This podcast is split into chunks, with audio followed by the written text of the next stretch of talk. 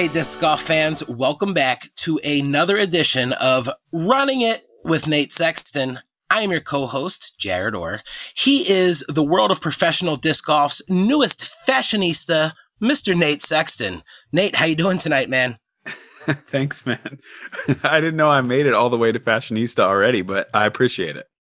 Well, with those awesome designs that you're putting out for your fans, uh, how could you not be? Yeah, we got some cool stuff. I mean, just kind of a an idea that uh, I talked to my buddy Andrew down in LA about to to work some more merchandise, and I was first planning on like doing it how I've always done it and ordering like a couple hundred T-shirts and having them here at the house and shipping them out. But he had this better idea to be able to offer like a wider variety of products, and it's all just pre-orders, and then everything gets made to order and shipped directly from him. So that's a the store link, the easiest way to find it is probably to go through my Instagram bio and you can click right there and see the stuff we have. It's like hoodies and sweatshirts and windbreakers and hats and stuff. But uh, as of the time that this episode drops, the pre order window is only going to be open for like another day. So if you haven't seen that yet and you want to, hurry up, check it out. Maybe you still have time to get yourself some Nate Sexton gear. You know what, Nate? And it makes a lot of sense too, because you've got all of this free time on your hands as a professional disc golfer, doing the Jomez, your own podcast, a father, a husband. Uh, why, why not just throw one more thing in there? I've tried, and sometimes it works okay. But the hardest thing I think is just like getting the sizing right because you're like, how many two XLs do I need? Okay, maybe a couple three XLs, and you always get it wrong. Like it's you run out of a size real quick and and that's the size everybody wants all of a sudden. And then you're like man dang i missed out on hooking all these people up with a shirt they wanted because i couldn't get the numbers right. With the pre-orders all that all that stress is off me. Well it sounds like you're doing it the right way now, Nate, before we get to our guest, everybody knows we got to take care of a little bit of business and talk about our friends over at FisherDiscGolf.com, home of the disc stacks. You can catch them live every Tuesday and Friday on Facebook and YouTube. You can find them at the Fisher Disc Golf page on Facebook. Um, really doing some awesome things.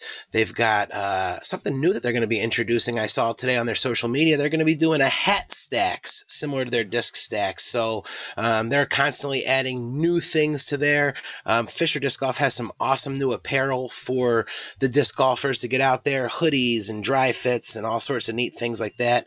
Of course, they've got all 18 brands of discs available, uh, constantly adding new stuff on there. They still still have a few of those holiday boxes left, and as of this morning, when I was speaking to Levi, the box that features the dynamic basket is still available. So that's still out there. So you guys can visit FisherDiscGolf.com, pick up one of those holiday mystery boxes that's packed with goodies, and maybe you're the one that gets that basket. Uh, again, we know that they have 18 different brands, a ton of great apparel, uh, guys that are really just doing it the right way, guys from Michigan that are just uh, really kind of uh, making a big scene in the uh, in the disc golf world, and we can't thank them enough. And a wonderful way to support the show is by supporting our sponsors. So go ahead and visit FisherDiscGolf.com. And Nate, if they want to get that free shipping and save ten percent off their first purchase, what do they got to do? Yeah, you got to use our code run at 10. I almost thought you were going to forget free shipping. I was ready. I had that locked and loaded, ready to go for Fisher. But free shipping that matters, and run at 10 will save you 10%.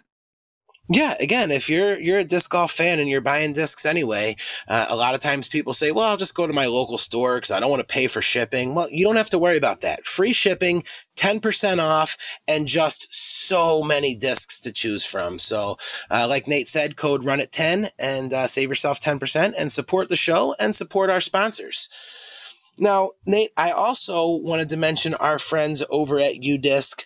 Uh, we talked a lot about them last week, and we know how important they are to what you guys do with the big sexy commentary. And they've got a really new, awesome feature that just rolled out on the UDisc app. Yeah, and I, I can't I actually cannot wait to try this. I'm gonna try this my next practice round that I play, but this is map scoring mode for UDisc. And basically what this does is instead of you know obviously UDisc already could keep some stats for you and you could tell the app like how far you made this putt from or when you went out of bounds and you could get some statistics for your round. But this now is going to be like with the gps in your phone you're going to have like a bird's eye view of the course and you just have to say here i am at my lie and it's going to like triangulate that position and draw you like a little picture of like okay your drive went a little right and then you happen to make it from 100 feet and it shows you like the history of where you went, where your discs went to navigate that entire course. So it sounds really cool. You're going to be able to see this thing and be able to share like a great shot. If you make it from 250 feet, you're like, dude, I was over there by the tree. You can prove it now. It's like you show it right there. This is where I landed, and that's where I made it from. You know, so map based scoring, super cool new feature. They're always adding new stuff, but this one, it's got me excited for sure. I'm going to try that and I'm going to post it when I get when I have a little round and uh, and, and have a time to put in around and, and show you guys like where exactly what spots I found myself in on the course. Yeah, I'm I'm really excited to check this out. So, guys, if you're listening and you're not already using the UDisc app, make sure you hop into your app store on whatever uh, phone that you're using. Go ahead and download UDisc, have it right on your phone. And like I said, I'm finding out from this show that it's more than just a, a scorecard on your phone. I mean, it can really help enhance your entire game. And and gosh, for me, I know I said this last time, but it, it so enhances my enjoyment of consuming professional disc golf. Like I don't always have time to like sit there and watch a live broadcast, but I definitely have time to pop open UDisc and go, "Oh my gosh, look at that run of birdies," or "He's going to equal that," or you know, and just keep track of all these statistics. I don't know. I nerd out on it, and I really like having that available when I want to see how the tournament's going. It tells such a deeper story than just looking at the final scores. Yeah, so really an awesome tool for uh, whether you're a beginner or you're a serious player who's out there playing a lot. UDisc can uh, can do more than just keep your score, but it can really enhance your entire disc golf experience. And we thank them for being a friend of this show. We've gotten all your emails, guys. We've gotten all the comments and all of the inbox messages. They've asked for it and they're getting it.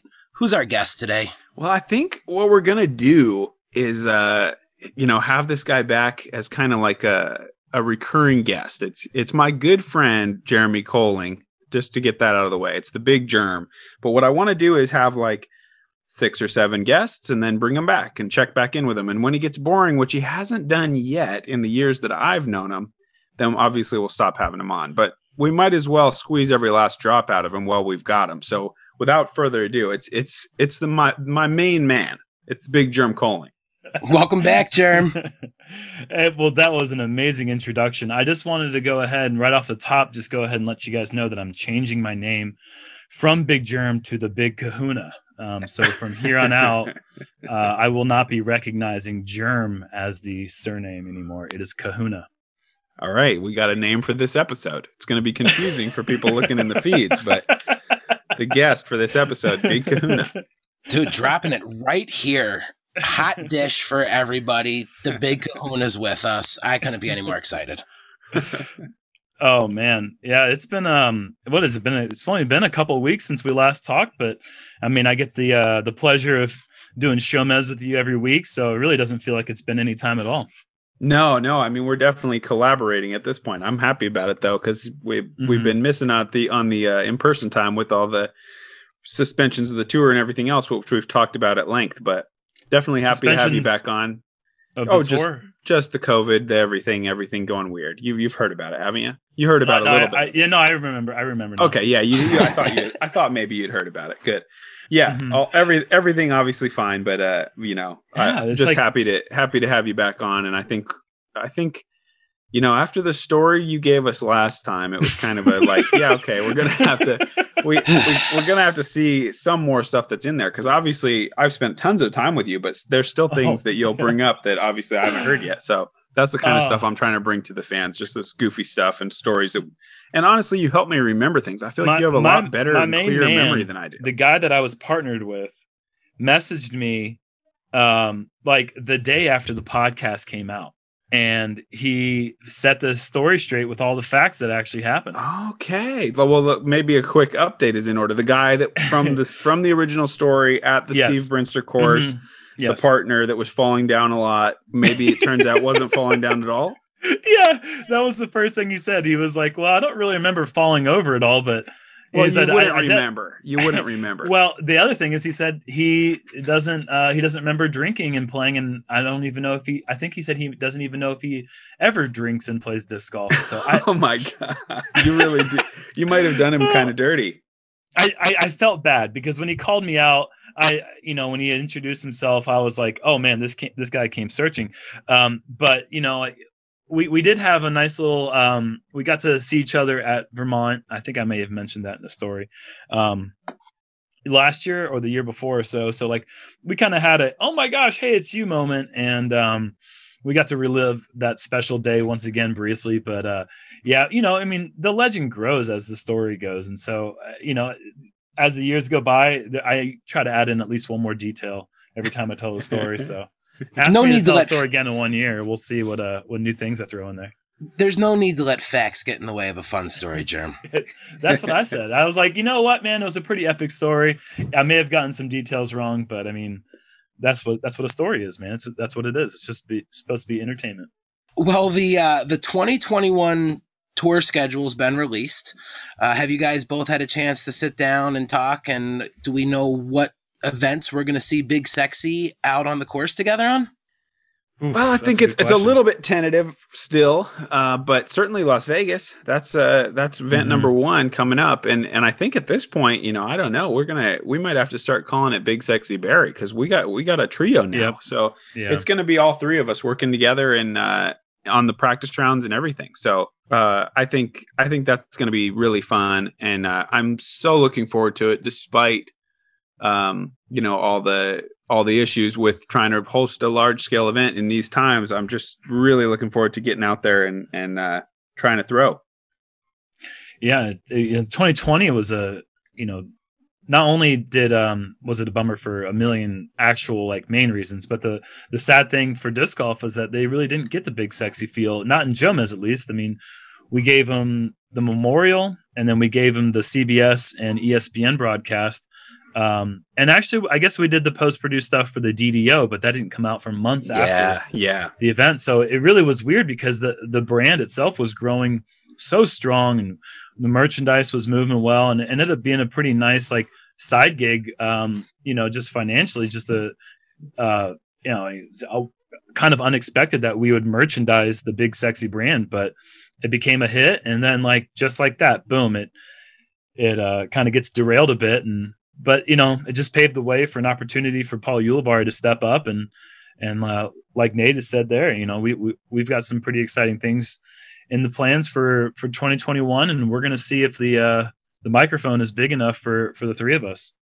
I mean, DDO again is is a high priority one for me because I like going to mm-hmm. Emporia and seeing those those guys and what show what the big show that they put on, and then after that kind of the west coast swing although it's like almost too much for me to do uh, san francisco santa cruz portland portland and then worlds all back to back to back to back. So we'll see which ones of those i can do and it all kind of works with my wife's schedule and when she's working the night shift and you know things can get crazy. But I, will probably play the majority of those tournaments.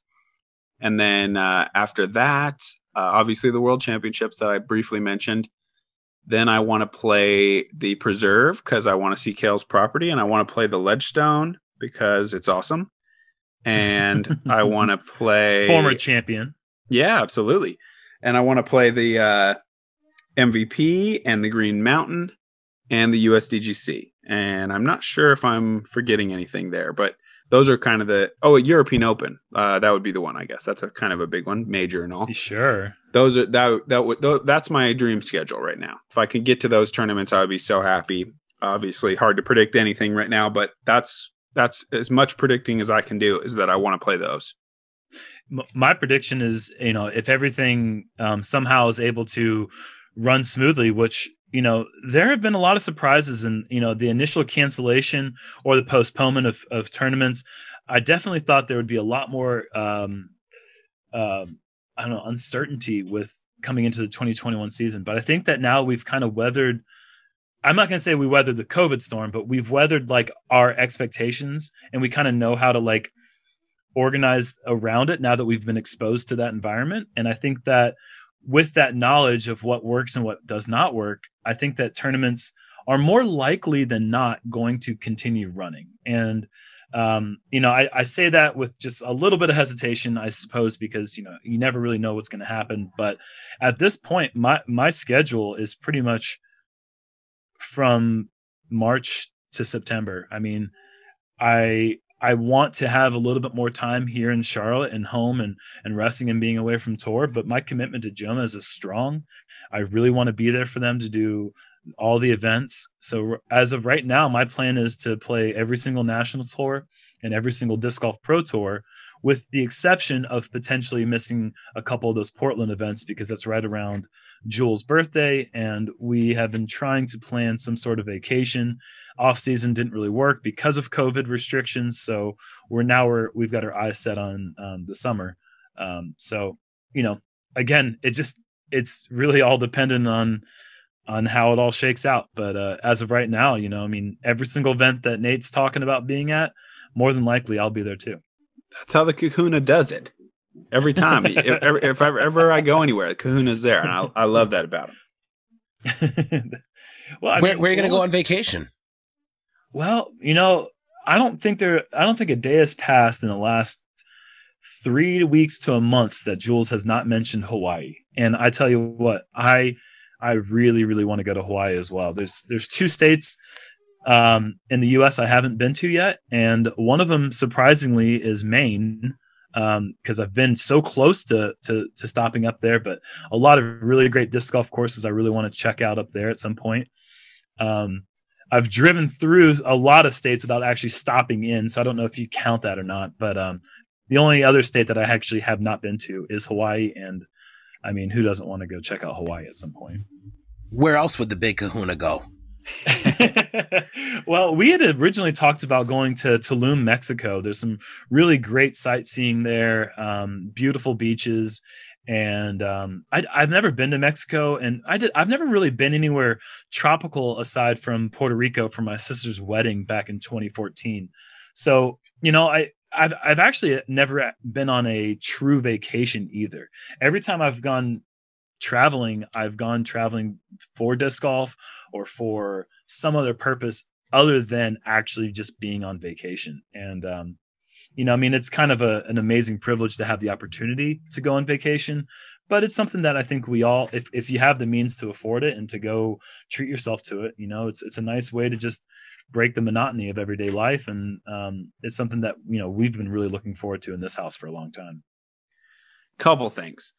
Hawaii is all is Bring the only state I haven't been to, so I want to go there as well. That sounds awesome, and I think I got to mention our next guest coming up, who I'm super excited about, who's been in Hawaii for what feels like six months, based on her Instagram. yeah. uh, is Paige Pierce. So we're gonna have Paige Pierce on the show uh, the very next episode. Really excited to talk to her. We're gonna have her on the show the day after she finally gets back from the off-season time she spent in Hawaii, and I'm really excited to talk to her.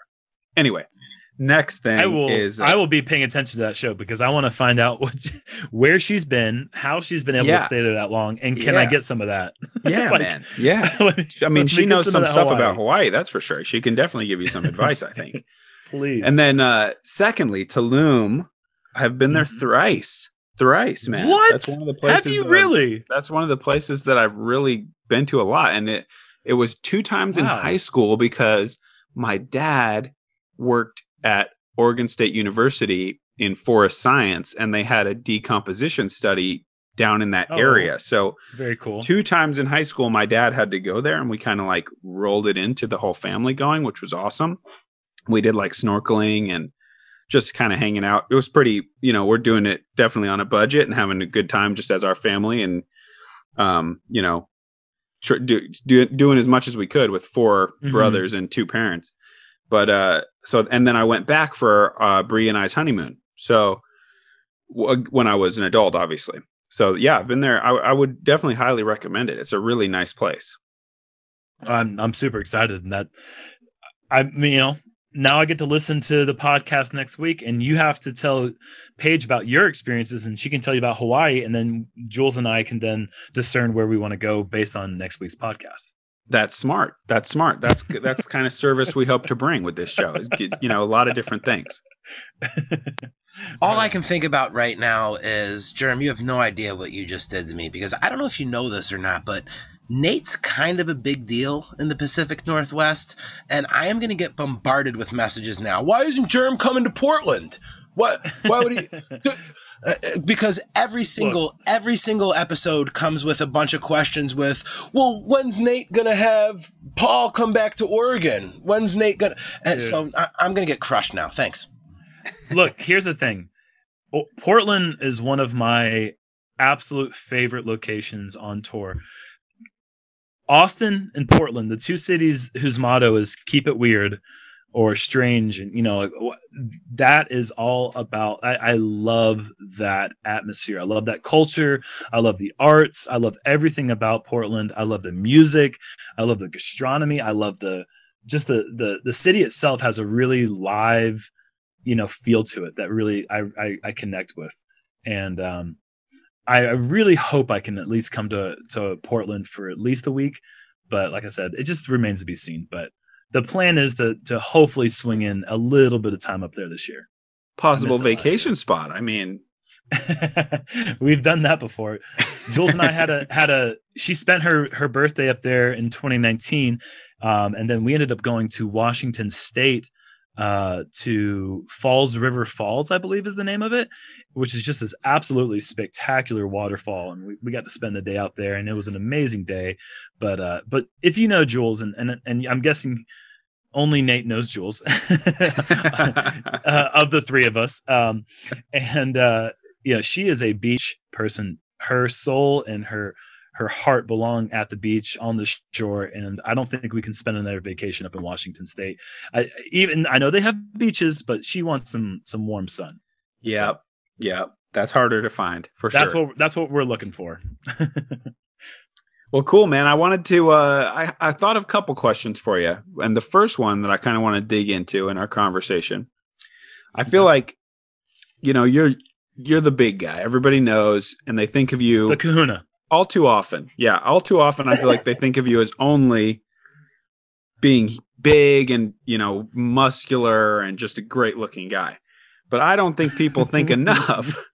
I don't think people think enough about uh, your artistic side because okay. I know you've I know you've kind of had a chance to talk about this stuff a little bit, but I thought with like all this uh, you know, the that little poll that they were doing the discussion of like player logos, you've yeah. designed like or at least had a hand in designing so many different logos and you have like a mm-hmm. pretty serious passion for being like a crafty guy and a graphic design guy so i just wanted to give you a chance to sort of hit us with some of that how you got into that what you're doing with it now and you know all the logos Man. that you that you've kind of uh fathered well um i guess to to knock that one out um the logos that i'm the most proud of that I've worked on. Um, I guess I love my logo. I, I've tried designing things that for me in the past and I get a little bit sheepish about it for some reason. I just don't really get as excited about working on a project that says me, my name, my logo, my identity, so on and so forth.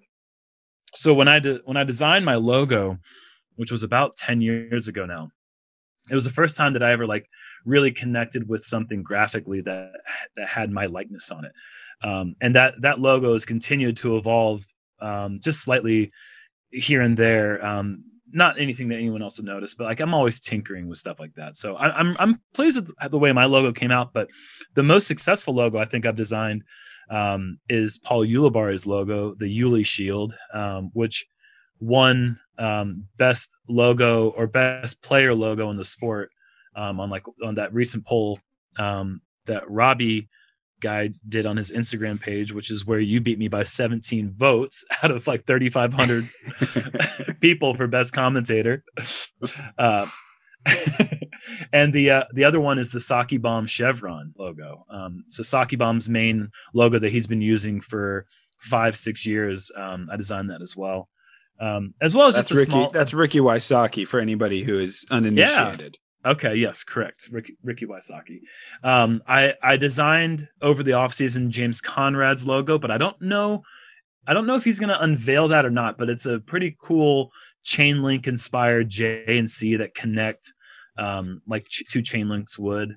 Um, but I, I I more more than just designing logos, which is like one of my main things I really really like to do and thank you by the way for giving me this opportunity to talk about this um, i just love being crafty in general um, one of my my my main um, passions that has developed over the last two years is um, working with my Cricut machine, which is like my vinyl cutter, and um, it cuts out a lot more than just vinyl. But I usually use it to cut out heat transfer vinyl stuff.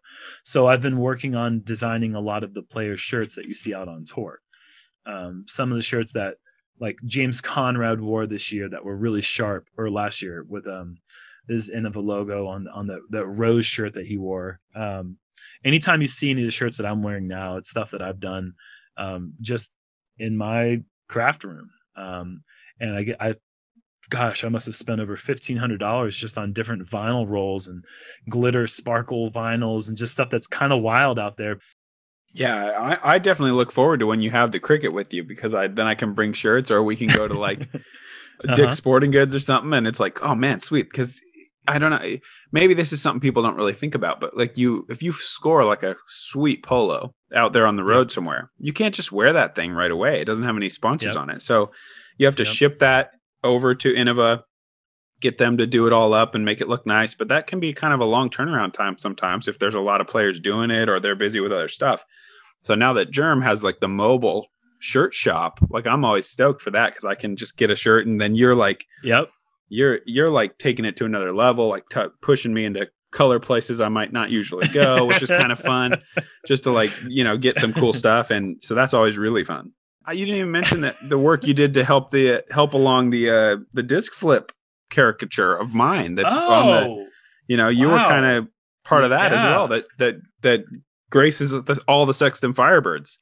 So the 2015 Firebird has that original DX Firebird graphic as the main element, but when you see Nate Sexton's silhouette, that is a graphic that um that I felt I, that I thought really exemplified your focus and like really showed Nate Sexton. Like you seem very composed when you're on the course, and that disc flip to me represented you being in tune to the next shot, having a short memory, being focused and, and geared in.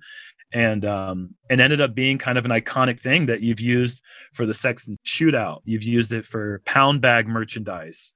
Um and yeah, I, I I it's hard to say I forgot. It's just there's so many things, but yeah, I definitely didn't mention it, and that was definitely one of my my prouder things um, is seeing that disc be so popular and so sought after. And and when I when I think about it that way, I don't really even think about my artwork being on there because it's so heavily prominent on the um, the DX Firebird artwork. But it certainly is a, a an important element that's added to the disc.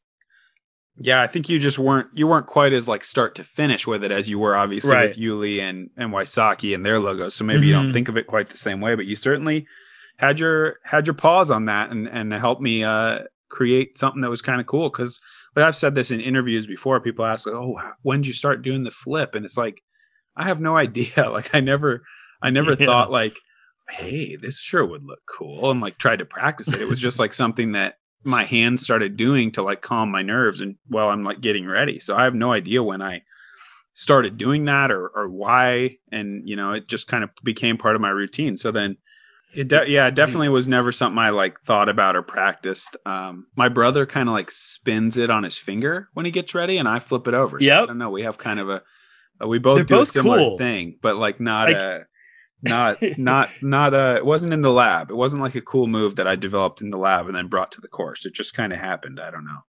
Colin's kind of swaggy the way he spins that on his like on his offhand and then like kind of just loads up and like he's pretty good putter. like yeah he is. He he's definitely swaggy. He, uh, the other thing that he's pretty swaggy about with the putting i think is he's like uh, i i don't know how many people i've seen do this but he's like he doesn't care if the putter is wet or muddy and and you know we came up playing in Ah. Oregon and everything, you know, and, and I'd always be like, "Hey, you need a towel?" He's like, "Oh no, I, I'll dry it off after I putt," you know, and I'm kind of like, "What?" Like, you know, like he doesn't. It doesn't. That's not a big deal. He's just like, whatever. Yeah, yeah, it's a little muddy and, and wet. That's not a problem for me. Brian this is my this is my that. younger brother. For anybody who doesn't know, Colin is my younger brother. Quite a good disc golfer, but uh, you know, a, an engineer by day. A disc Not golfer. to be confused with the NBA's Cleveland Cavaliers uh Collin Sexton, who Yeah. is also a swaggy baller. yeah, that guy is intense. yeah, he's good. Collin Yeah. Sexton Putting up some big numbers. Yeah. They just Yep. beat the Nets twice in one week, I think. The the big fancy Nets with James Harden. Yeah, I saw that Colin broke his scoring record in the same jersey that he was wearing in the same uh, arena on Kyrie Irving appreciation night. like, oops, this is not supposed to be about you, Collin Sexton, but he made it about him. nice. Do you guys have? Do you guys? So you, you- you talked about you know. I I guess the disc flip is almost a ritual. Conrad, uh, he fans that disc so hard and so fast before he goes off. So I guess those are kind of just things that you're used to doing. Is there any superstition in either of your games? Like if you guys win a tournament, are you coming back with the same shirt next week? Ooh, I, I wouldn't take it that far. I, I wouldn't take it that far, but I would be lying if I didn't tell you that I know what shirt I was wearing when I won the USDGC.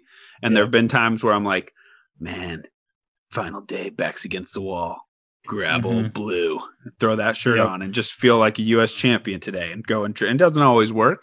But I, you know, I guess you could call that superstition. It's not like I bring it with me to every tournament or I always wear it on the last day. But there's certainly been mornings where I woke up and was like, it's going to take something special, and I'll look in my suitcase and be like, hey, this could be this could be just Oh. the spark we need to get over the hump. I literally the same exact thing for me. I have definitely uh, remembered exactly the outfit that I was wearing and tried to recreate it. And I just feel like in the end, there has never been a time where I've recreated that magic of any of those special outfits. So, it's uh it's never quite worked in that way like like I'd hoped, but um I can't think of any other like specific superstitions other than just my attire. I I can you think of anything, Nate? No, not really. I, I I don't think either of us is very superstitious, but yeah, I mean, it, I'm a it's just am a all little routine. stitious, but I wouldn't say I'm superstitious, you know? just just a wee bit stitious. Yeah, just on like I forget I forget who originally said that, but shout out to the person who uh, originally quoted that one. That's a classic.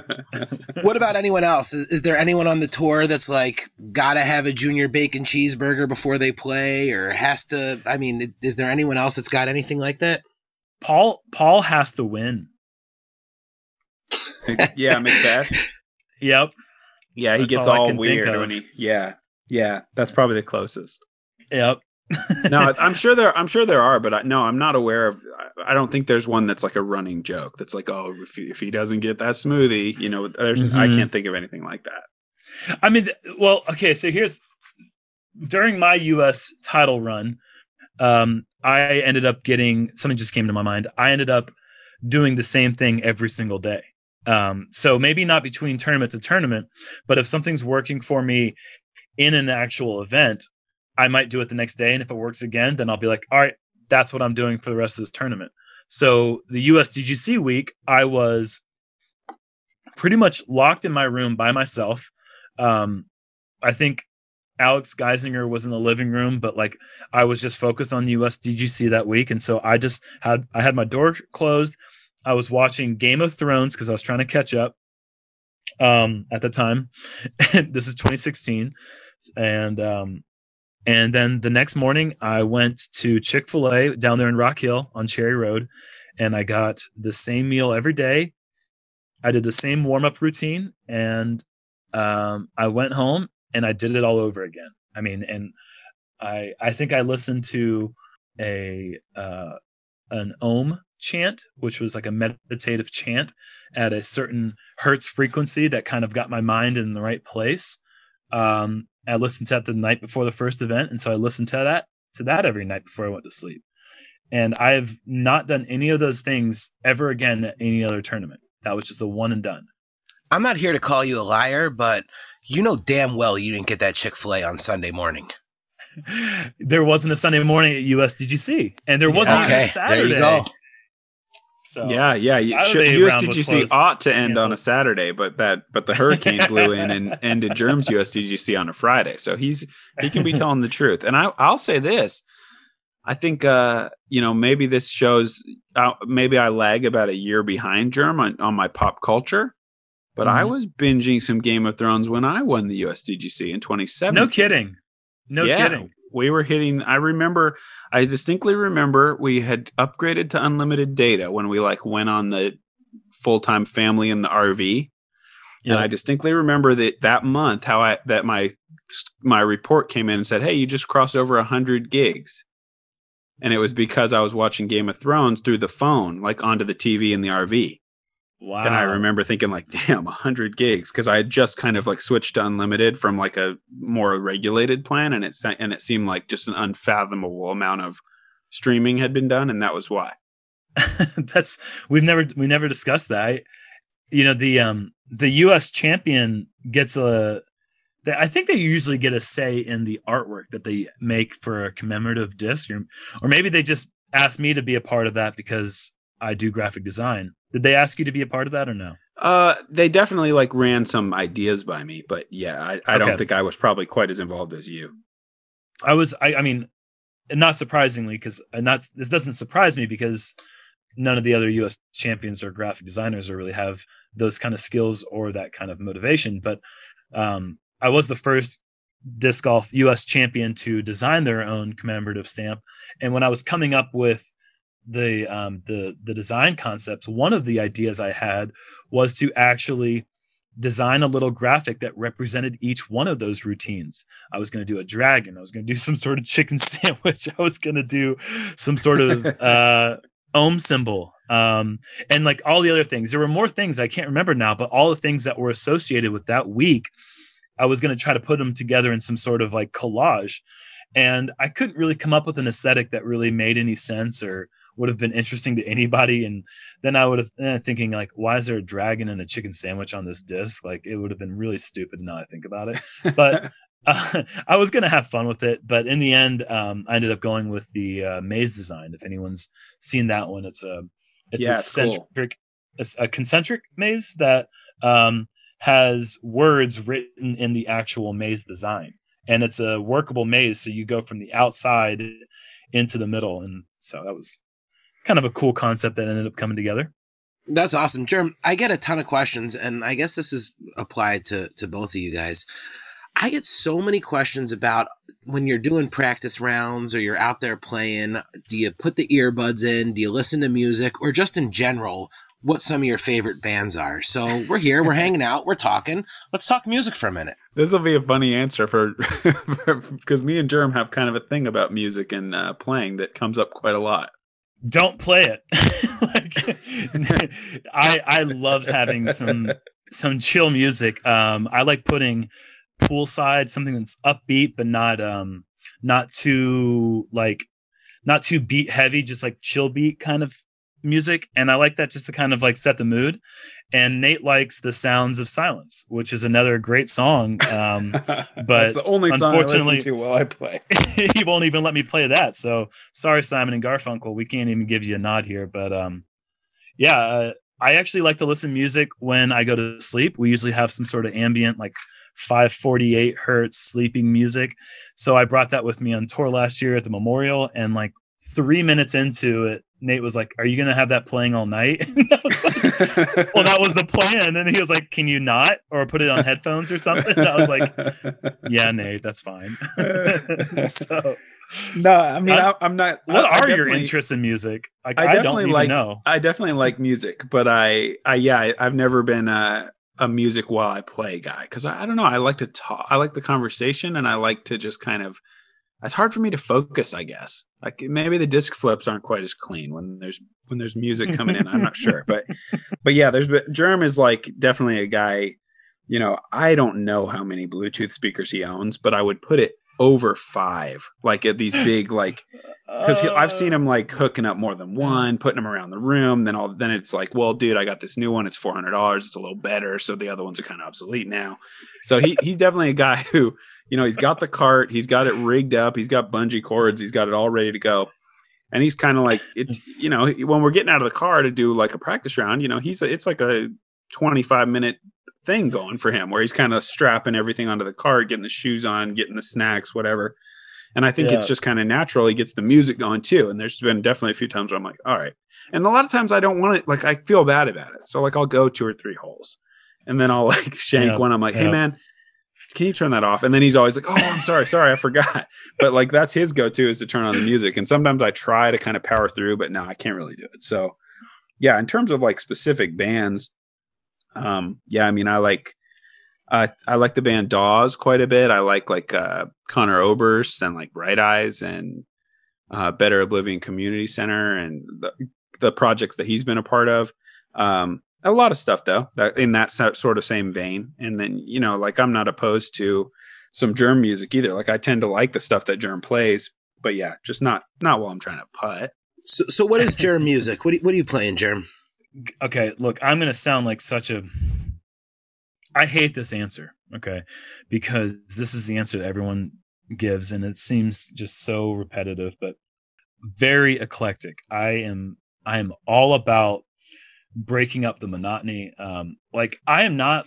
I used to listen to a lot of like techno when I was in high school, and then like your your tastes get refined. You don't need that much energy anymore. So I started listening to, you know, um, more chill uh, indie music. And when I got into indie music, I started thinking, oh my gosh, what why haven't I been listening to anything else? And then I'm like, you know what? I'm kind of like I get that. It's nice and chill, but like sometimes you need to break it up, listen to some hip hop and just get that energy out. And so I, I really am very aware of what I need or what I'm looking for before I start putting before I put something on.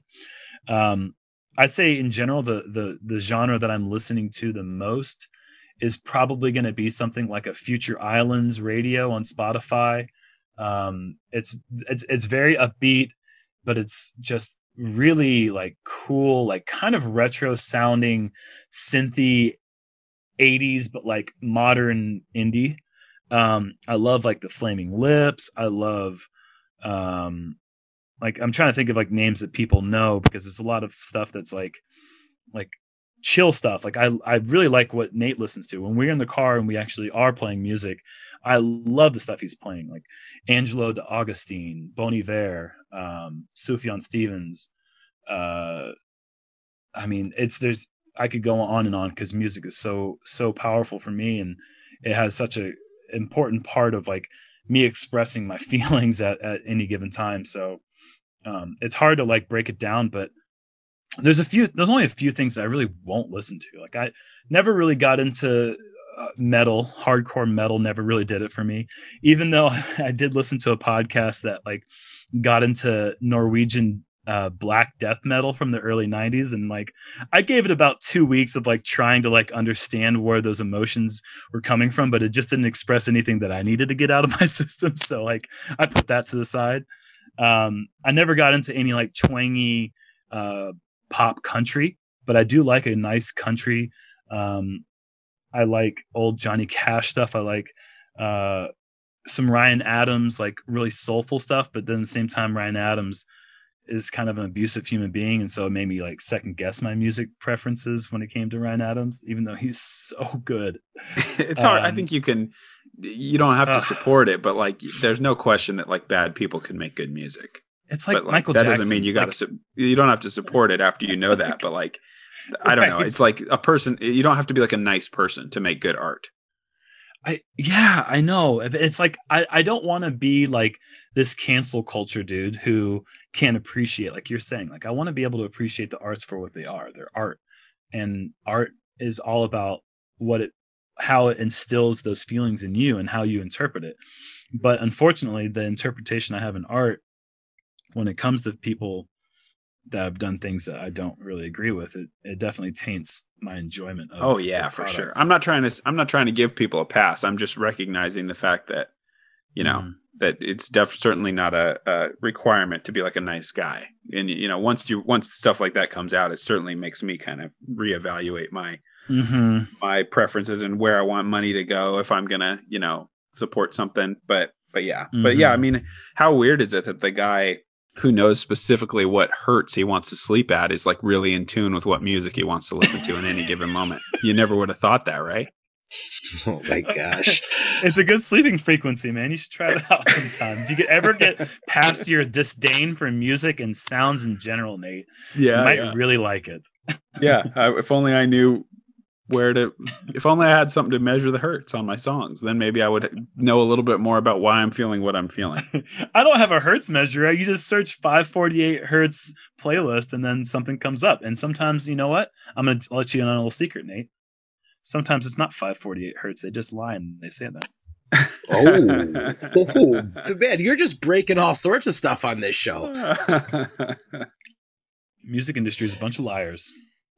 Yeah, I can't. I can't agree with that. Unfortunately, uh, my other my other podcast is a music podcast, so it's based on the band Sublime and uh, and a lot of that wow. musical genre. So, um, yeah, I, I grew up a diehard Sublime fan, and uh, I'm working with the Nowell Family Foundation, and uh, I do a podcast with their late frontman's sister, and we talk a lot about recovery and other stuff like that. So yeah. when I'm not when I'm not hanging out with Nate and talking about disc golf, I'm hanging out with with Kelly Nowell, and we're talking to different musicians from uh, from a bunch of different bands, and so music and disc golf are kind of my two things. Did you ever hear that one song they did um, called "What I've Got"? or what I got or whatever, or something like that? Uh, I, I, I'm somewhat familiar with, with that one. You're that, that guy, Germ. that was a good song, man. Damn. Yeah, yeah, you're you're you're that guy, and that's okay. But I, you would be surprised how many times I get questions about what the etiquette is for music on the course, and if people are playing with earbuds and what they're listening to. And so now we got it out there. Oh, Sublime! What a great, what a great listen when you're playing disc golf. I love Sublime. Well, there you go. You can check out our cheap plug, Bradley's House podcast, available everywhere, and uh, you you can check that out too. We play a lot of cool music on there. Nice. Right on.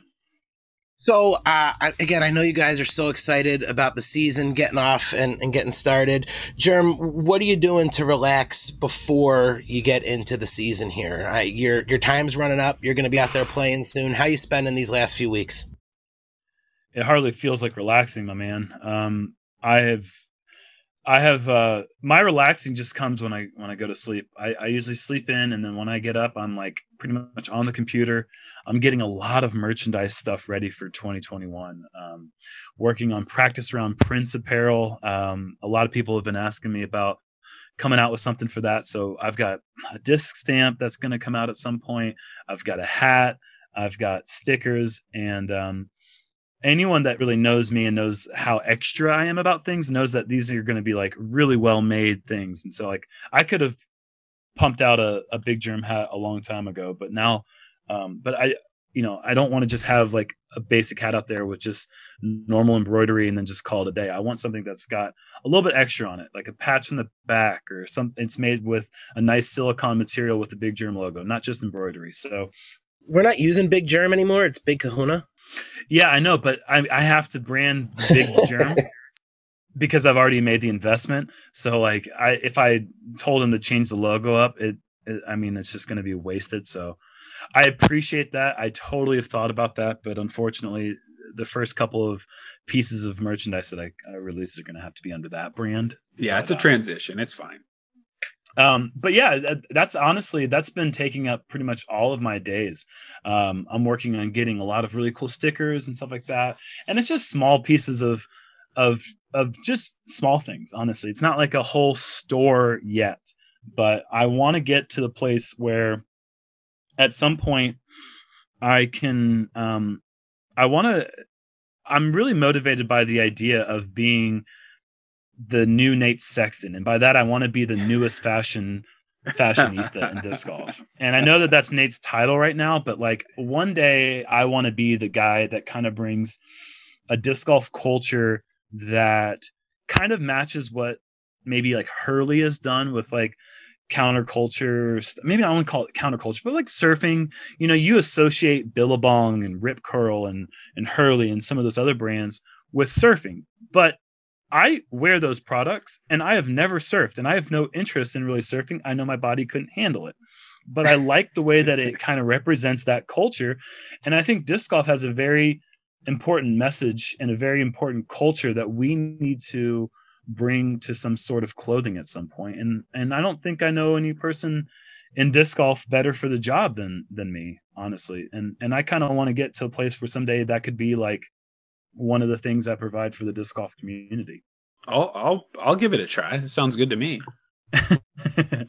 I knew you'd say that, and that's why I've got things on their way to you right now, buddy. well, you've got that. You had that Indiana germ look going in your one practice round, so that's that's one style right there that you can go with.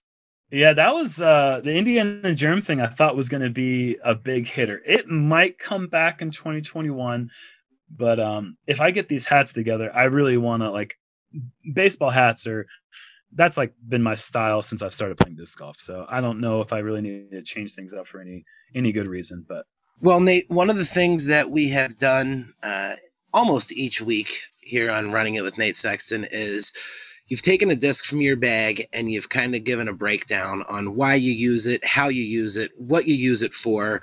Why not just do one while we got Germ sitting here with us? Yeah, absolutely. And I, I've again, last time we did the Thunderbird for obvious reasons, hit one of his uh, signature discs or his Tour Series disc. And this time we're going to do another disc that I know is near and dear to his heart that we both throw, and that is the Star Wraith, or just even the oh, Wraith yeah. in general. Uh, yeah. Kind of a an old stalwart distance driver now. I think it came out around 2006. Uh, it's a Speed 11 from Innova, and uh, yeah, for me, it's a it's a great distance driver if I feel like I, I don't even really know why, but for me, I feel like it kind of it's just a mellower version of the destroyer. The distance is not that different. I just feel like it it doesn't swing as hard or flip as hard. And if I if I want to throw with a little bit more control, it just backing off the speed a little bit. And and it also really is comfortable in the forehand as well. If I want to have like a really straight flying forehand with like a still a decent finish at the end. So that's kind of the thing I use it for. Right now I'm only carrying one, but I bet you this guy right here uh, is carrying more than that, and he he uses it a lot more than I do. The Wraith is a very important disc for for not just me now, but the development of me and, and my my game. Um, Christmas 20, 2006 so yeah, December 2006. I remember that was like four months, four or five months after I started playing. Just I have to have this disc, and um, I I got a 167 grammed, like that neon yellow green Star Wraith, and um, at the time I was throwing the Orc like crazy because that was just technology back then, and I remember going to Chagall Creek, and hole 10 was 375 feet. And uh, it was actually hole 11. And I remember seeing this guy just rip one all the way down there. And it, I could get there, but I never got there that fast. And I just remember seeing it from the side and I was like, dude, what was that? And he said, that's a Wraith. So the disc was brand new because I think it initially came out at the very end of 2005. And and I was still brand new, so I didn't know all the discs that were out there in the market. But as soon as you said that, it reminded me of my local head shop that that sold discs, and I remember seeing one there, and I was like, "Man, I have to get one of those. That's that is the disc I need." And when I got that Christmas present, I threw that disc all the time. The the orc kind of went to the side of the bag, and the wraith was my new disc and I learned pretty much everything that I know now about high speed distance drivers and controlling that speed in the woods because of that disc. And I um I I went to to Discraft in 2008 and I played for them for 5 years or 5 seasons and then I played for Prodigy for 4 seasons. And Discraft had the Surge, which was very similar to the Wraith, but it, it wasn't quite as overstable, so it wasn't as good at high speed. The Wraith is like what Nate's saying. It's like that. It's a little bit more workable destroyer. It doesn't quite require as much left to right space. It can be a little bit more understable, so you can give it a little bit more hyzer and keep a straighter line in the woods. But it does give you the distance that you really need. But it gives you that controllability that a destroyer might skip a little bit more or require a little bit more fairway space. It just has been such an important disc, and and like he says, he he doesn't use it as much as I do. I've got anywhere from if it's a course that's really heavily destroyer favorable, I might have three wraiths in my bag. But if we're going somewhere in the woods like Delaware or Maple Hill, I'll have probably five different wraiths in my bag that fly from incredibly understable to brand new that are um, a little bit more controllable than a destroyer, a little bit slower, but still pretty overstable. And I'll, I'll use each one throughout the entire event and probably not throw another high speed driver other than a Wraith. All right, so there you guys heard it. The Star Wraith on our disc breakdown. Guys, I got to ask you, and I'm sure that I have a completely different point of view than you guys do, but I get asked this question all of the time. It comes up in all of the comments. And after last week's show, Mez, you guys really pounded on James Conrad and he held pretty tight. Um, yep. Didn't give it up, but the next day announced that he was going to MVP. Fans bring up all the time that why isn't the money announced? And every other pro athlete, when they sign a contract, we know how much they signed that contract for. Do you think eventually we'll get there in disc golf? Or is this something that you think will always just kind of stay under the carpet? Well, I think uh, an important distinction to make there is that disc golfers are these are endorsement deals. These are not salaries as would be paid by like a league that's like a uh, has all their books open to the public in a way. You know, so Makes I don't sense. know that we I don't know that we actually do know everything about other athletes' endorsement deals. Uh, because we do not operate under like a big league that pays checks to the players. You know, we have the PDGA that's like more of a regulatory body and like a sanctioning uh, uh, vehicle or whatever. They're they're putting their blessing on all the tournaments and doing the insurance and running that whole schedule, and they're very important. But they're certainly not paying players. So I don't know that that will ever be um, like truly just like wide open and public because it's a little bit different. I think when it's a endorsement of a company rather than mm-hmm. salary for like signing a contract to do a job for like a business like a league. Yeah, it is interesting to think about because I, you know, it, it would certainly help uh, the players who are working on contracts to kind of know what's out there and to recognize, you know, I mean, I'm providing this and that and this and you know, and and you're and this guy's providing this and that and this and our contracts are similar, but what what exactly why you know like it, you see that with like wide receivers. Like hey i'm the best wide receiver man. Like why why am i like on the lower half of wide receivers and their agent goes to work for them you know? And and so it, it is interesting for for us to think about like how you can um, make an, a true living from the sport and really make it uh, so that you're not playing from week to week and just relying solely on your earnings from tournament to tournament. But um, yeah, it, it's it's different. Our the scope of our sport is, is certainly different than any of those other major five. Well, I think Nate made a great point that it's not it's not a contract; it's uh, it's an endorsement, and you know we have no idea mm-hmm. what Sprite is paying LeBron James. So, um, you know, if you look at it that way, but let's be honest, you guys are all talking in the clubhouse or, or hanging out before, right? Like, hey, what are they what are they giving you? See if your oh, deal's better than mine, right? For sure, uh, you know, among friends, I mean, I think uh, players are armed with a lot more knowledge than fans when they're going into those negotiations with the manufacturer, because certainly we are going to talk amongst ourselves and mm-hmm. you know and get and help try to help each other you know understand our value or understand you know what this company is doing maybe differently than this company and you know there's that's all kind of getting passed around so that all the companies are you know they're always in competition and trying to offer the most competitive deals to players to be able to you know retain as much talent and the type of the brand ambassadors that they're looking for all right, now before we get into fan questions here, I gotta ask just so we can keep it going. Jeremy, you got any cool RV stories?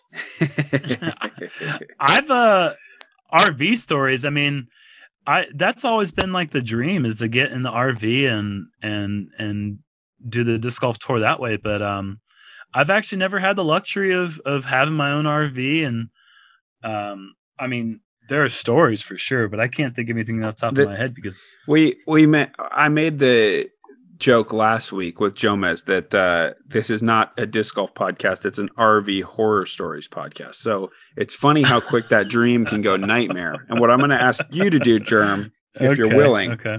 is give sure. us a 90 second version. I know this is going to be tough for you. 90 oh, second version of what happened when that Venza was rolling into Utah and you realized that your keys were about 400 miles behind you. I didn't realize it until after I pumped the gas in the car. Um, I don't know what happened. Um, I was I was in um, Oregon. I actually had left Whistler's Bend, the doubles, and I was heading straight to Peoria for Ledgestone. And what should have been a 30 something hour commute ended up being 55 hours that I was in a car uh, or around the car, but not like in a hotel, not sleeping, 55 hours around a car. Um, I drove straight from Oregon to somewhere in Idaho and I slept in a rest stop for about two hours, used the bathroom, came back to the car, and of course, because there's a steering wheel in the driver's seat, I slept in the passenger seat. So when I was organizing everything back into the passenger seat and getting everything situated, I believe I rested my keys on top of my car. Well, when the keys are close enough to the ignition, it'll start. What it also does is it gives you a little indication if your keys aren't detected in the vehicle, key not detected, don't drive away.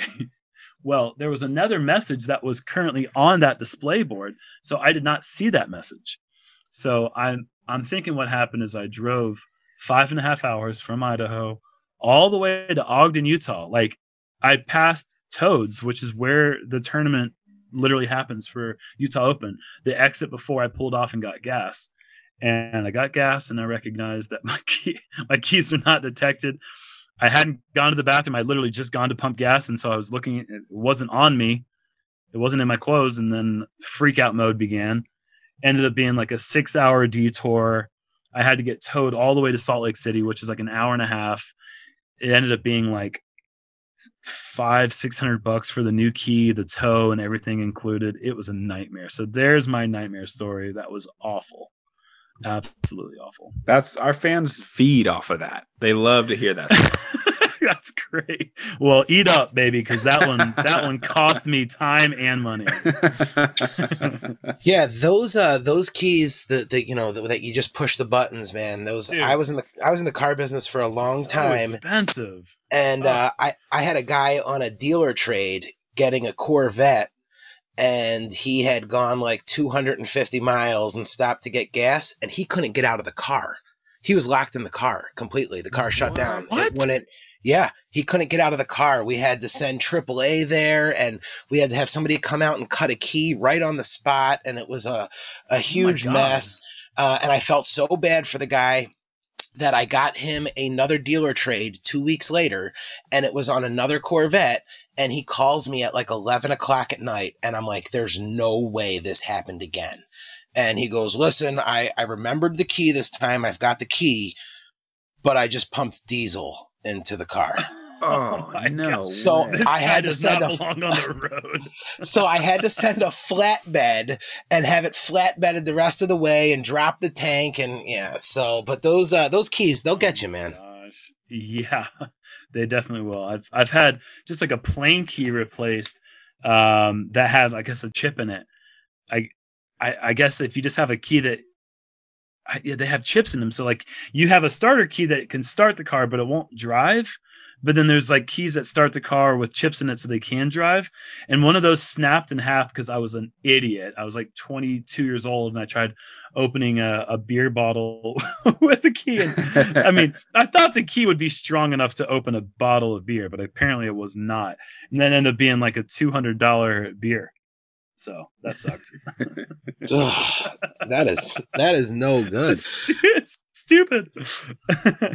well, Nate, we've uh, uh, we've introduced the fan questions and we've given fans the opportunity to actually send an audio question into the show, um, so they could have their voice and their question be a part of running it with Nate Sexton. Well we got a ton of them for this episode, and we're never going to get to them all, but we did pick out a few that kind of stood out. And when I tell you these questions came from all over the world, these questions came from all over the world. We've had Sweden and Australia and uh, London, and I can't believe the reach that, that this show's got and, and all of the people that are looking uh, to ask some questions. So, Jerem, what do you think, man? You want to take a couple questions?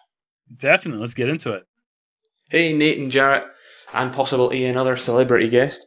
Uh, my name's Callum. I'm from Scotland and currently live on the Isle of Bute, which is a small island off the west coast of Scotland, uh, where there isn't much disc golf at all, really. So that's the basis of my question. Would be, um, what do you guys think that is the best way to practice when there's no real disc golf courses and no great weather for playing disc golf in? So, do you guys have any drills or anything you'd recommend for somebody wanting to practice?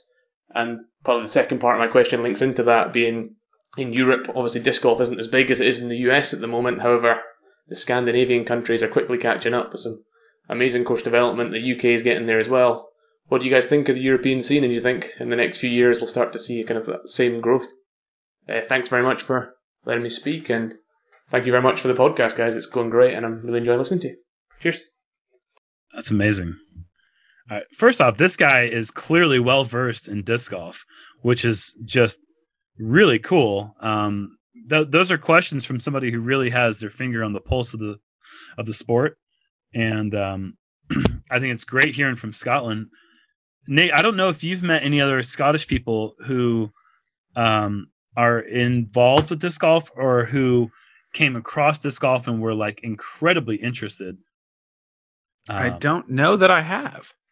I have come across a number. I would say not anything crazy, but like I have met no less than seven or eight people who were Scottish and were just over here visiting and were either at um, the brewery that we played, uh, that we did our putting league at, or were walking in a park and there was disc golf. And I've I've met so many people from Scotland who had not been exposed to the sport, which blew me away because I, I just when I th- I have never been to Scotland, but when I think of like what I think of what the countryside might look like, I'm just thinking like, man, what a great place for like the windiest disc golf course ever on these like beautiful plains of land. Um, I, I don't really know much about the infrastructure of the parkland and how they distribute what can go where. That's an important thing to understand about each area. Um, and, you know, disc golf for a long time in America was strategically placed in the thick of the woods, strategically used baskets that kind of blend in with Mother Nature because they weren't necessarily trying to say, hey, we've got disc golf here. It wasn't until the last 10 years or so, and more specifically, probably the last five years, where parks really understood the interest and the draw in disc golf and were more accustomed and more likely to use a yellow basket, put the baskets near the street so people could see it driving, and that would draw people into the park. So you have to work on a good relationship with the parks department in order to get disc golf courses in. And that's a tough thing to do when there's not a precedent of that already in Scotland. But man, what do you have to say? yeah that? yeah i mean obviously you know I, to callum's question i think it was callum i hope so. Yeah, I uh, think it was. uh you know putting practice obviously you're, you're probably already doing that. The thing that i've heard of people doing and i hope you're lucky enough to live at least in, in range of some people that also have a passion for disc golf. If you don't that's that's even trickier. But i'm i'm probably going to get this wrong but i know that i have gotten messages in the past from people i feel like either singapore or taiwan and they said they didn't really have a course but that they did have some public parks and like the, the four or six of them would have their traveler basket like a, a innova traveler the, the cloth folding one and they would Mhm. get their day on the weekend to go out and take turns making up the holes and just playing a course in a in a public space out on the moors i think i don't think it's plains in scotland germ i think it's moors Okay.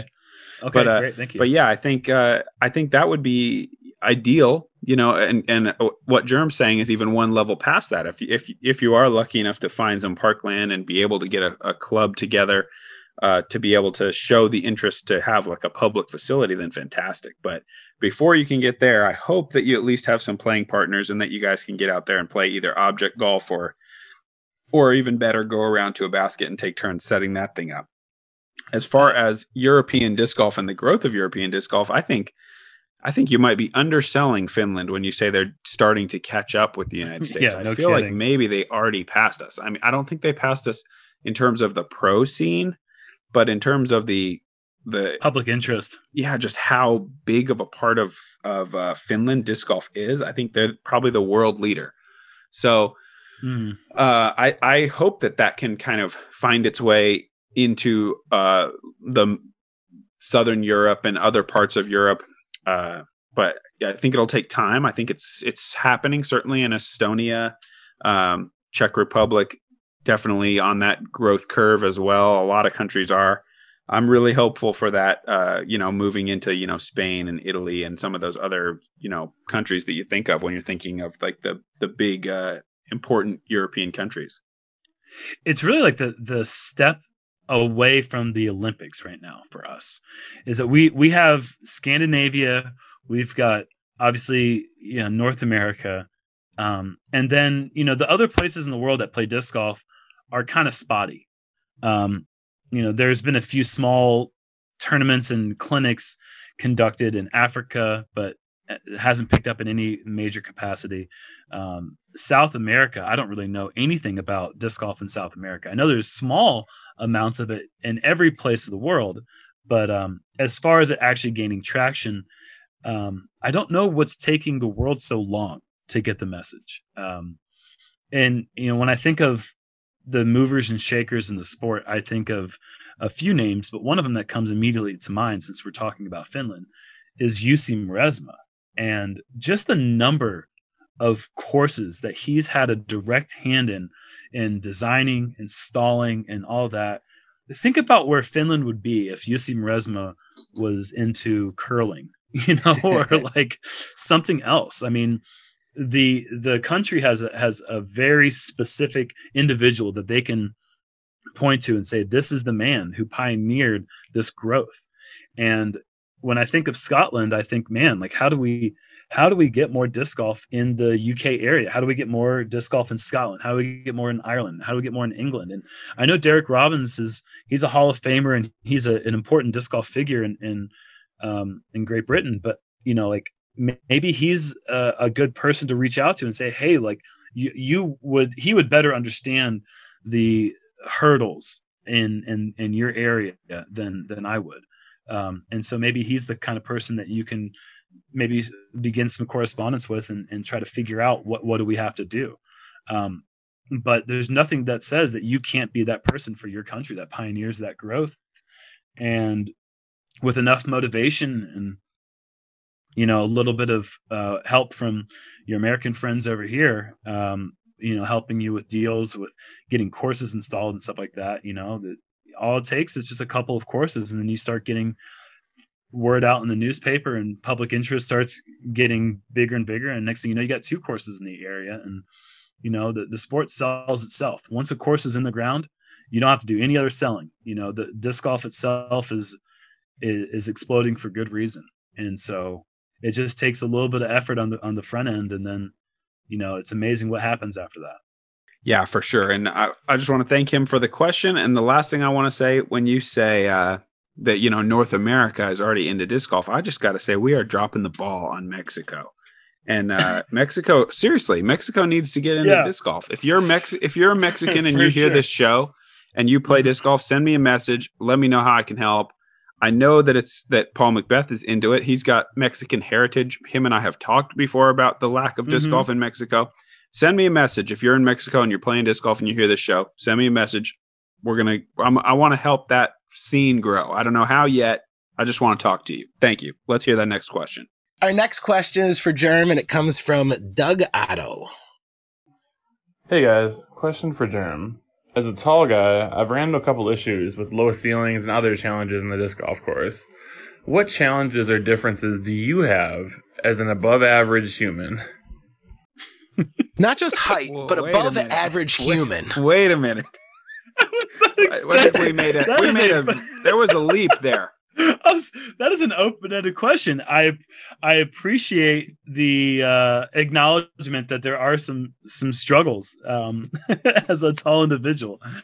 Um, one would be bruising the uh, my chin on the top of the refrigerator door. Um, the endless stub toes. I mean, just endless supply of them. Um, you know, bending over to to to pick something up. I mean, I don't know. That's a that's a tough question. I don't know what it's like to not be tall. I've been tall uh, ever since I got this tall, which has been a long time. That's a great quote right there. you know, it's it's it's hard to remember because you know when you're when you're getting older and everyone has that little growth spurt. Um, uh, you know, you get to a point where everything just seems goofy and odd, and you're kind of getting used to your uh, your size. But you know, that's so long ago that it's hard to remember what it was like when I wasn't six six. Um, but disc golf specifically, if we're gonna go towards disc golf,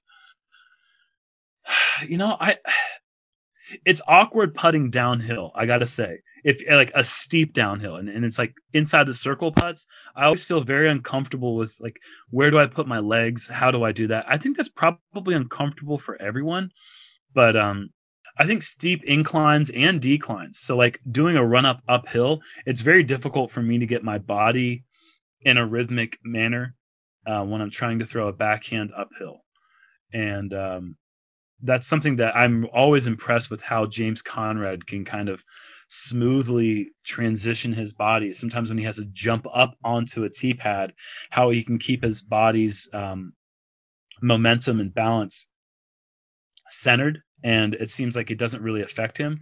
It affects me big time.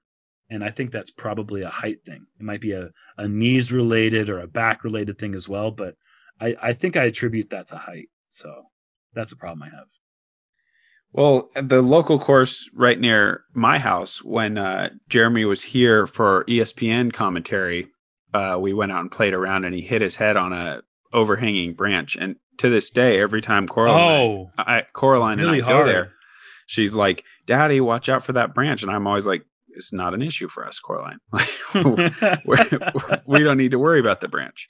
That's a big germ Dude, I whacked my head so hard. Yeah, I you was did. walking backwards, talking to Coraline, and then like Yep. it's like one of those moments where you hit your head so hard that like it rattles you a little bit, and you also are around the presence of a child, so you have to like maintain your composure. But I did not want to maintain my composure at that moment. That hurt really bad. yeah. yeah, it rattled me good. Well, there you have Good it. Now, though. Yeah, that's that's awesome. Now we've got another question. This one coming to us from Australia. Hey guys, it's Jono here from Brisbane, Australia. Huge fan of the show, huge fan of Big Sexy. Now I've always wanted to know Nate Sexton's calf definition. Is it big or is it sexy? Fair question because those calves are massive. That's a Wow. that's an old school showman's that's a showman's fan right there. Bigger sexy. That was that's a first episode. That we never did that after that first episode. Really? That's Um, it? Okay. Well, I, Man, I, I- think so. I got to recuse myself here. All right. Um, a lot of pressure here. Um, you know, I I gotta say, before I got my teeth fixed, there wasn't. I don't remember a time when anyone was ever like, "Oh, I really like this one specific thing about you, Germ." The one thing that I would ever get compliments by the by the fairer sex in my body, and I know this is a Nate question, but the, I would get compliments on my calves and on my legs. So, ipso facto, I have to say that if legs are sexy and they're and they're drawing the eyes of the fair sex, that Nate's calves, if if you're even bringing this up at all, they've got to be sexy. I mean, I I don't recall them being like big like Avery Jenkins tree trunks, but if they're notable at all, then I'm going to go ahead and go with the latter of the two. No, that's my final I got no problem with that. I have no problem with that. They're they're also they're also pretty big. Um so yeah, it's uh it's really just an amazing uh amazing to see these questions coming in from from all over the world uh and to know that people are checking out the podcast. Now, Germ, it's really cool that we got into it earlier in the show because another question that I got on Facebook um was somebody saying, "Hey, we know you are a a huge fan of art. Who are some of your favorite artists?" Ooh, wow. Um, that's a really good question. I mean that that goes back to like what inspired me as a kid. So like graphically, I was always super inspired by MC Escher and his use of different dimensions in his work and like really challenging the brain and his work with tessellations always really intrigued my eye for patterns. Um, I was always really intrigued with geometric shapes and patterns and stuff like that, and and maybe no one better um, to bring that art to to the forefront than Escher. Um, I really like graffiti, and I was really inspired by a lot of graffiti artists. Um, a lot of them are no name people, but I mean, like, I like the the idea of messing with conventional norms like Banksy. Um, but there's so many good artists. Um, a lot of them aren't coming to my mind right now. Um, I'm trying to think of um, uh, Shepard Fairey. I really like his graphic stuff. He he's the he's really famous for doing the uh, Obey brand, but he also did the Hope poster for Obama. Um, he's done a lot of other uh, portraits of of notable figures, a lot of famous um, women figures. He's he's created the same style of portraits, and he's really great. Um, I really like um, Keith Haring. He does those stick figures, those dancing stick figures. Um, he's great. I was really inspired a lot when I was growing up with super photorealism. So I really like Chuck Close. He was my favorite. And probably the most excited I've ever been going to a museum was seeing an up close and personal Chuck Close, no pun intended, um, painting just to see the detail that he's putting into it. And that he was doing these paintings in, um, in a wheelchair with like a machine that lifted him up was, was just fascinating. Um, and my I have one other artist that I really really I can't I'm I'm, struggling to remember his name right now. Um, but I believe he's actually Scottish. So our Scottish listener might know who he is. But he does these amazing um, por- uh, uh, fo- he's a, he takes photographs of things that he does in nature. Um, so he's creating unnatural shapes with naturally found things. Like he he'll spend like eight hours creating this structure out of ice in a spiral and just take pictures of it and then it will melt and then it'll be gone forever. Or he'll take different leaves and put them in a in a pattern so that the leaves kind of create this natural fade and um and then the leaves just get blown by the wind and then it's gone but he's really famously he's really well known for his stone walls um, where he creates these like stone walls that are in the shape of uh, a river and those are actually still up and and those don't get knocked down but um, I really wish I could remember his name right now, but he, I remember discovering him in high school watching this documentary, and um, and anyways, there's just so many people. I mean, it's it's hard to say because so much of my graphic style is just an influence of all these different directions. I mean, that's what art is. It's just there's nothing that's really truly original. It's all just being influenced by other things you've seen and experienced and enjoyed. But that's a great question. I'm glad they asked that. Yeah, I'm a big Charles Schulz fan. I don't know if you're familiar. Yeah, he did Peanuts. Charlie Brown, and yeah, that's that's about as artsy as I get. Yeah. I did have an opportunity to go to the Louvre, and I did walk around the Louvre in, in France, and I'm told I saw some of the greatest art pieces uh, ever made, but uh, I just didn't appreciate it the way that it probably should have been. Andy Goldsworthy. That's his name. Look up Andy Goldsworthy and just look at some of the images. Absolutely amazing stuff. I mean, it is just inspiring what he does just for the love of creating it. And then and then it's gone. It's just beautiful stuff. Well, cool. I thought that was a, really neat answer, and I knew that as you guys started talking about art and, and some of the things that inspired you earlier in the episode, I thought, wow, it's really cool that somebody else out there uh, knew about this and, and was interested in who your um, artistic inspirations were, I guess. We've got another question that came in through uh, email, and this one comes to us from Adam Grigsby. He says, How do you throw the Aviar X3 so well and so far? I can forehand pretty well with mids and drivers and even a few different putters. But every time I try to flick my X3, it comes out wobbly and doesn't do what I want. I know that feeling. Yeah, man, just call me Adam Grigsby. well, Adam, that's a good question.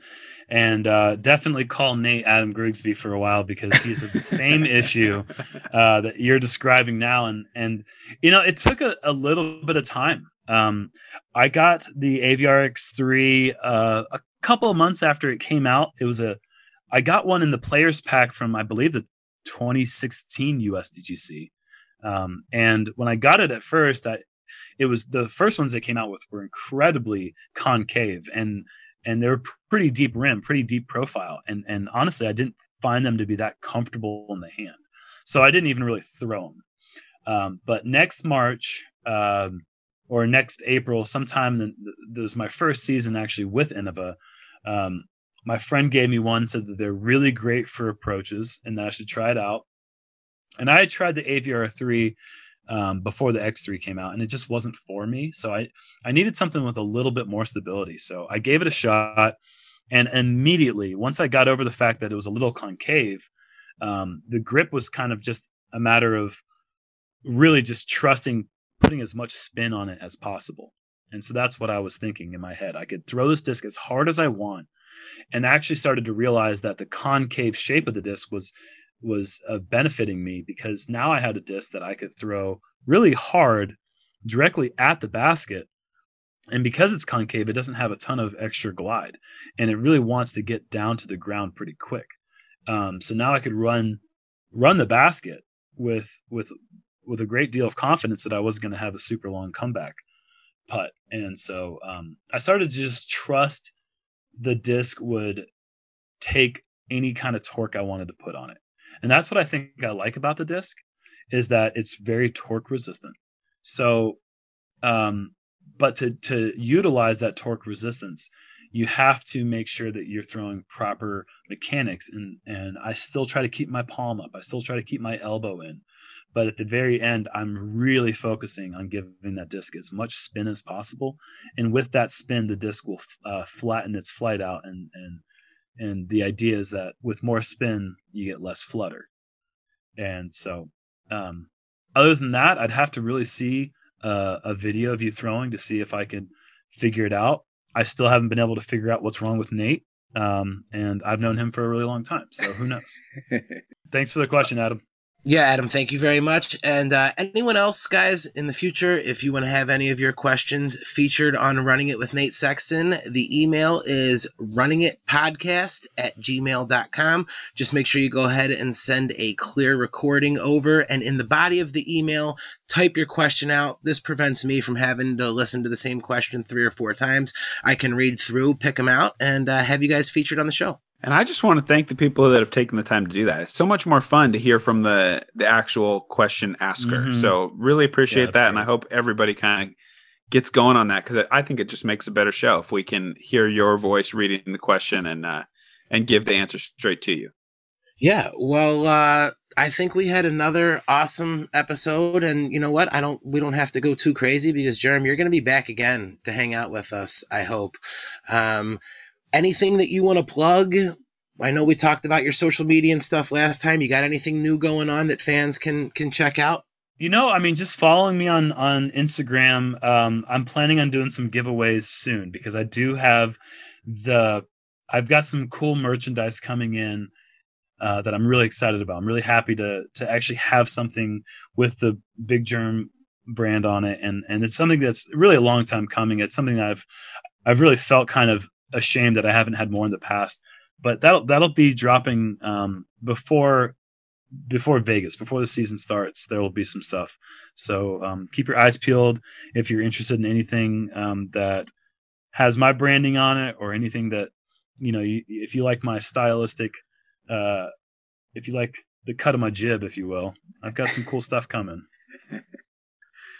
Yeah, Germ, go click the link in my Instagram bio. Let me know if you need any of that gear, man. I'll I'll definitely bring it to you. well, I appreciate that, and I uh, I was kind of already expecting you to do that without me asking, but since well, you're asking, I, will go ahead and get. Yeah, tell me it. what specifically you're looking for.